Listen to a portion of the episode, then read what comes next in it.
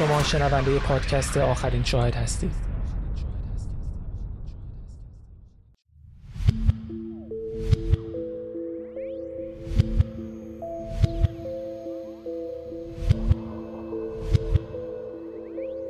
جنیفر پن. قسمت سوم.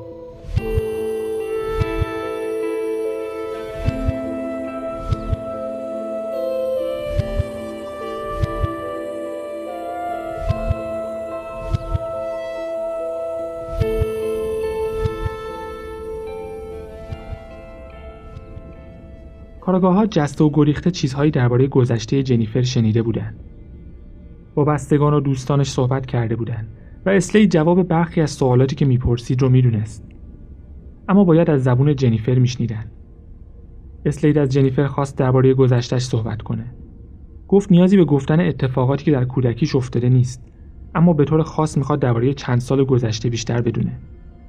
درباره رابطش با دنیل ازش پرسید. دنیل و جنیفر به یک مدرسه می‌رفتن. جنیفر می‌گفت دنیل در مقطع سختی از زندگیش در کنارش بوده و اون رو حمایت کرده. جنیفر مبتلا به آسم بود و اگرچه بیماریش زیاد حاد نبود اما وقتی در سال 2003 برای یک سفر دو هفته‌ای با همراه بچه های مدرسه به اروپا رفته بودند افراد زیادی سیگار میکشیدن و این بیماری جنیفر رو تشدید کرده بود دانیل در اون مقطع به جنیفر کمک زیادی کرده بود بعد از اون جنیفر و دانیل به دوستای صمیمی تبدیل شدن. اما زیاد فرصت نمی‌کردن همدیگر رو ببینن چون جنیفر اجازه نداشت دوست پسر داشته باشه. جنیفر می‌گفت پدرش این اجازه رو بهش نمی‌داد و مادرش هم نه موافق بود و نه مخالف. با این حال جنیفر در سال آخر دبیرستان دور از چشم والدینش با دانیل ارتباط داشت. بعد از تموم شدن دبیرستان جنیفر دوست داشت در رشته حرکت شناسی درس بخونه.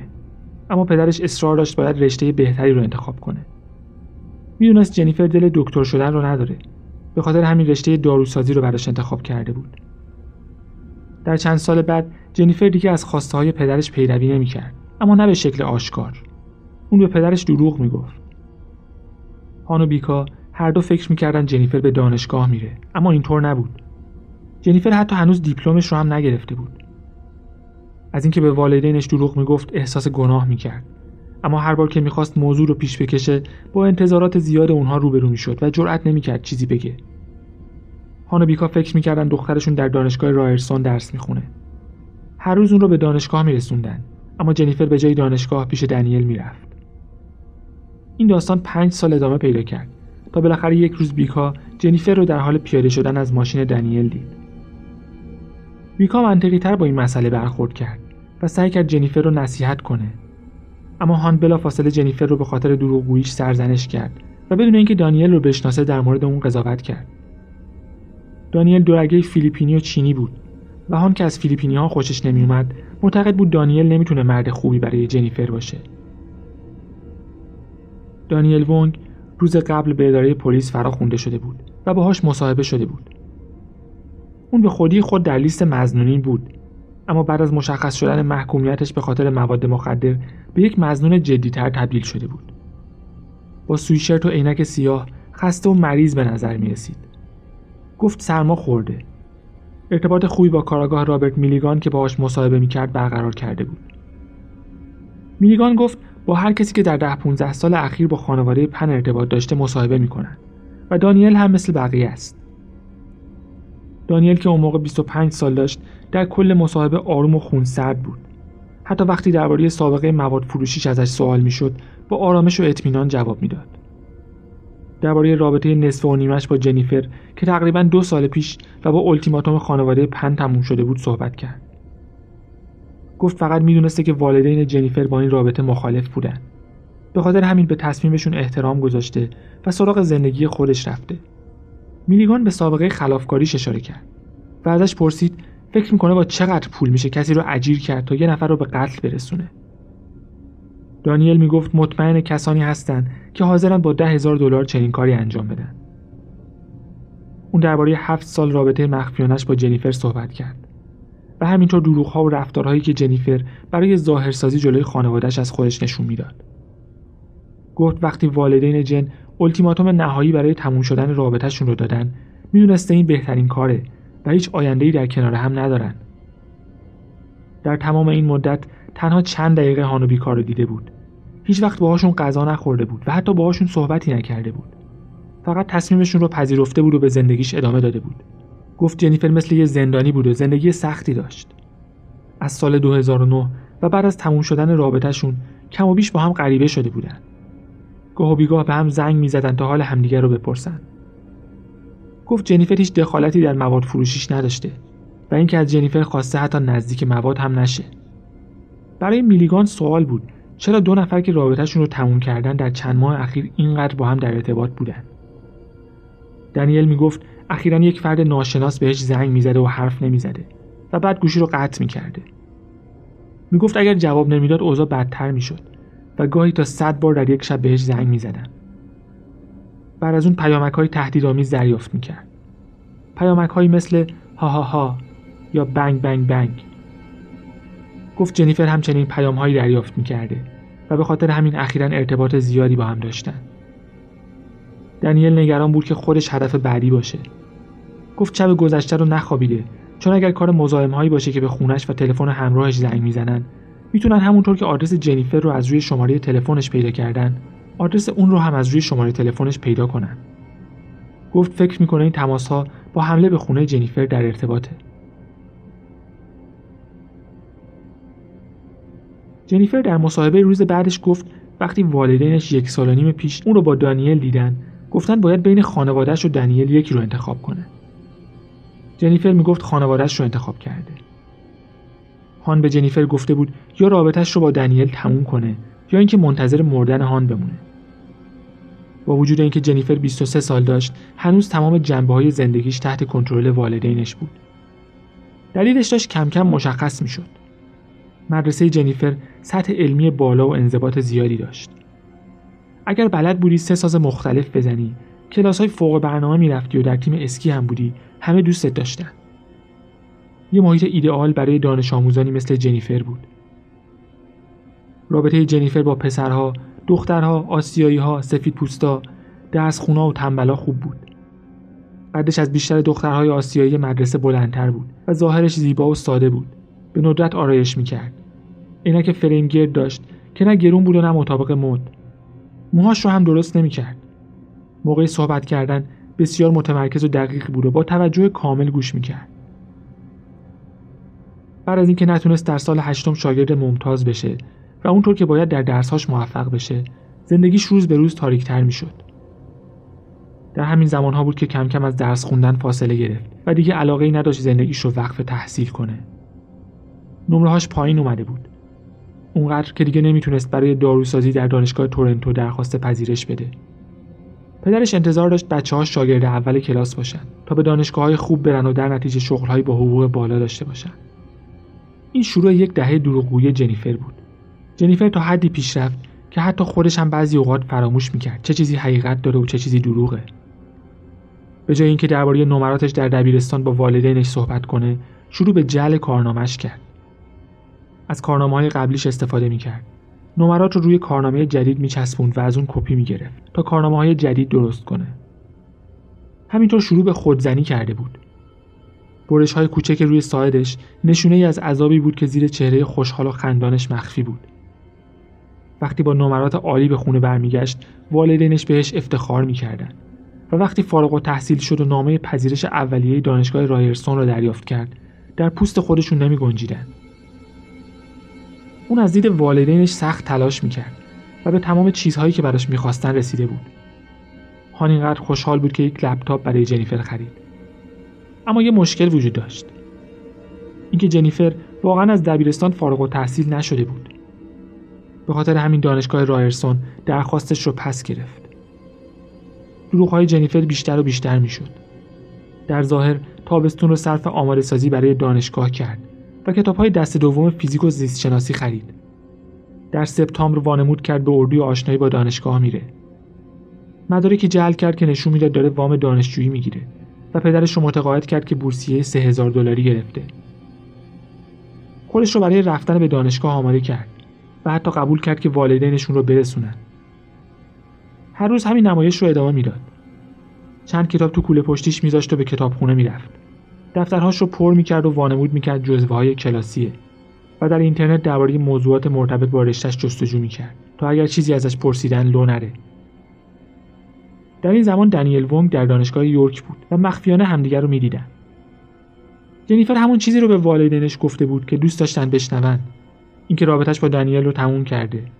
با این حال بیشتر اوقات رو در دانشگاه یورک به ملاقات دنیل می‌رفت. یه شغل پاره وقت پیدا کرد. تدریس پیانو می‌کرد و بعد هم به بوستون پیتزا رفت. همون جایی که دنیل کار می‌کرد. دنیل می‌دونست جنیفر داره به والدینش دروغ میگه و کمکش می‌کرد کسی از رازش باخبر نشه. جنیفر یه نامه پذیرش جعلی از دانشکده داروسازی دانشگاه تورنتو درست کرد. به والدینش گفت در هفته دو روز رو خونه دوستش میمونه.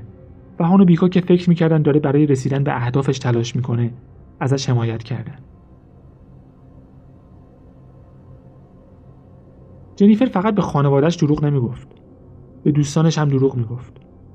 درباره کنترل شدنش بزرگ نمایی می‌کرد و به دوستاش گفته بود پدرش یک کارگاه خصوصی استخدام کرده تا اون رو تحت نظر داشته باشه. به خاطر همین دوستاش فکر می‌کردن جنیفر چاره جز دروغ گفتن نداره. در فوریه 2009 دو پست در فیسبوک گذاشت. در اولین پست نوشته بود زندگی تو خونه ما مثل حبس خونگیه. و در دومی نوشته بود هیچکس همه چیز رو درباره من نمی‌دونه. و هیچ دو نفری هم همه چیز رو درباره من نمی‌دونن. من دوست دارم یه معما باشم. میشه تصور کرد وقتی گفت قرار در یک آزمایشگاه خون در بخش اطفال بیمارستان تورنتو کار کنه هانو بیکا چقدر خوشحال بودن. وقتی زمان فارغ و تحصیلیش از دانشگاه تورنتو رسید به کمک دانیل یک نفر رو در اینترنت استخدام کردند تا یک مدرک جعلی با نمرات عالی براش درست کنه. به والدینش گفت تعداد افرادی که فارغ و تحصیل شدن بسیار زیاده و در جشن فارغ و تحصیلی برای دو نفر همراه جا نیست و فقط می‌تونه یک نفر رو دعوت کنه. گفت چون نمی‌تونه بین والدینش یکی رو انتخاب کنه به خاطر همین می‌خواد دوستش رو ببره.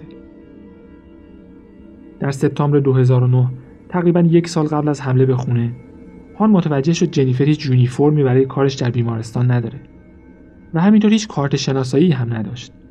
چیزی که هان می‌دونست برای کار در بیمارستان لازمه. روز بعد بدون اینکه چیزی به جنیفر بگه اصرار کرد که با مادرش اون رو به بیمارستان برسونن. اون رو پیاده کردن و هان ماشین رو پارک کرد. از بیکا خواست که دنبالش بیاد و ببینن جنیفر کجا میره. جنیفر که می‌دونست دارن دنبالش میان به اتاق انتظار رفت و سه ساعت مخفی شد تا مطمئن بشه اونا رفتن. روز بعد هان به توپز دوست جنیفر زنگ زد که جنیفر پیشش میموند. فقط اینکه توپز به هان گفت جنیفر اصلا پیش اون نمیمونه. اون روز وقتی جنیفر به خونه برگشت پدر و مادرش منتظرش بودن. می‌خواستن بدونن قضیه از چه قراره. جنیفر اعتراف کرد که هیچ وقت در بیمارستان کار نمی‌کرده. هیچ وقت به دانشگاه تورنتو نرفته و قبل از اون هم داروسازی نمیخونده. همه چیز دروغ بوده. همینطور اعتراف کرد سه روز در هفته رو با خانواده دنیل میگذرونه. جنیفر هیچ وقت خونه توپز نمونده بود. دوشنبه تا چهارشنبه پیش دنیل میموند. عضوی از خانواده اونها شده بود در حالی که والدینش حتی نمی‌دونستن اونها هنوز با هم ارتباط دارن. جنیفر به والدین دنیل گفته بود هان و بیکا مشکلی با موندنش ندارن خانواده دنیل چندین بار ازش خواسته بودن با والدینش دیدار کنن اما همیشه یه بهونه آورده بود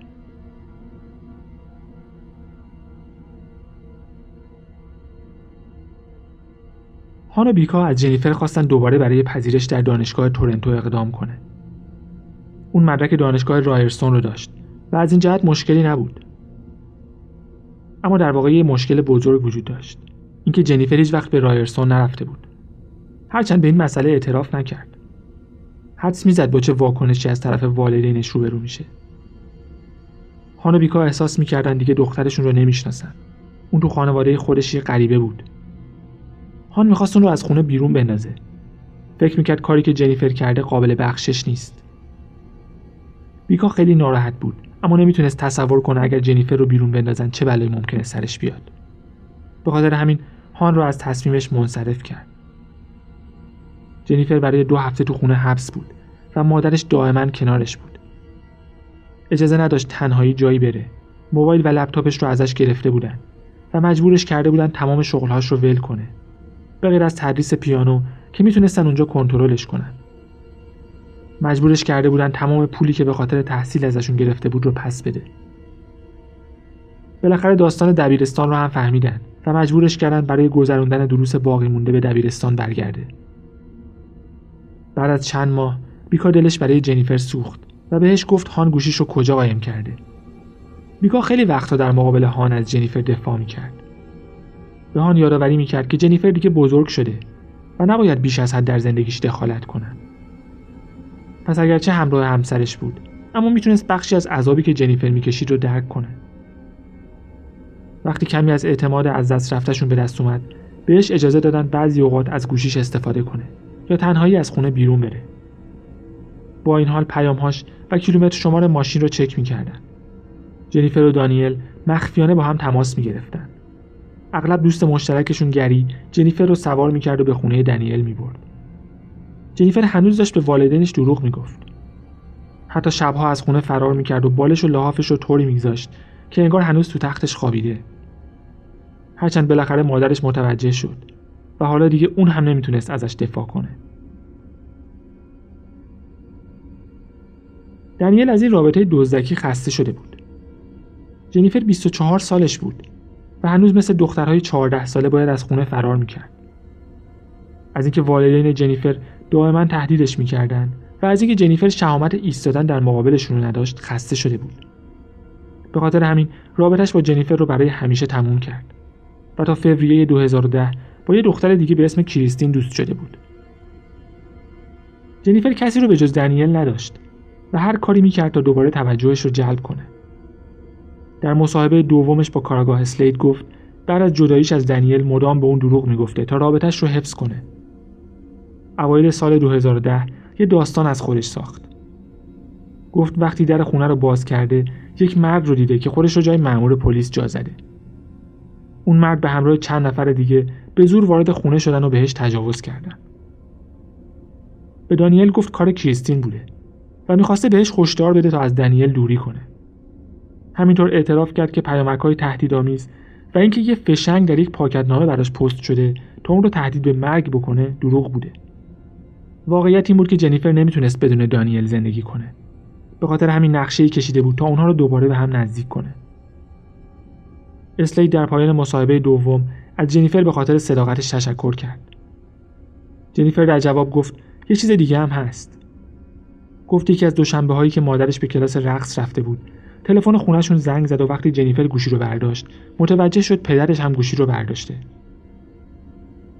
هان با یه زن حرف می‌زد. و اون زن از هان خواست پیشش بره. بعد هان با عجله خونه رو ترک کرد و گفت داره میره تا لوله ترکیده خونه خواهرش رو تعمیر کنه. اما جنیفر می‌گفت اون زن امش نبوده.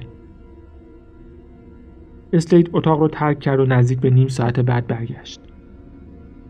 رسانه ها می‌گفتن این حمله یک حمله تصادفی نبوده و ارتباطی با مواد مخدر داشته. به خاطر همین اسلید می‌خواست مطمئن بشه جنیفر نقشی در این قضیه داشته یا نه.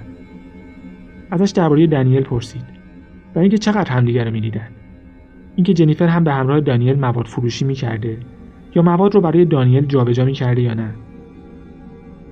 اینکه ممکنه به خاطر رابطش با دانیل اون رو با کسی اشتباه گرفته باشن و به خونشون حمله کرده باشن. پاسخ جنیفر به همه این سوالها منفی بود. اما از اینکه پای کریستین به این ماجرا باز بشه استقبال می‌کرد. تا اون موقع اسلی در مجموع بیشتر از پنج ساعت با جنیفر صحبت کرده بود.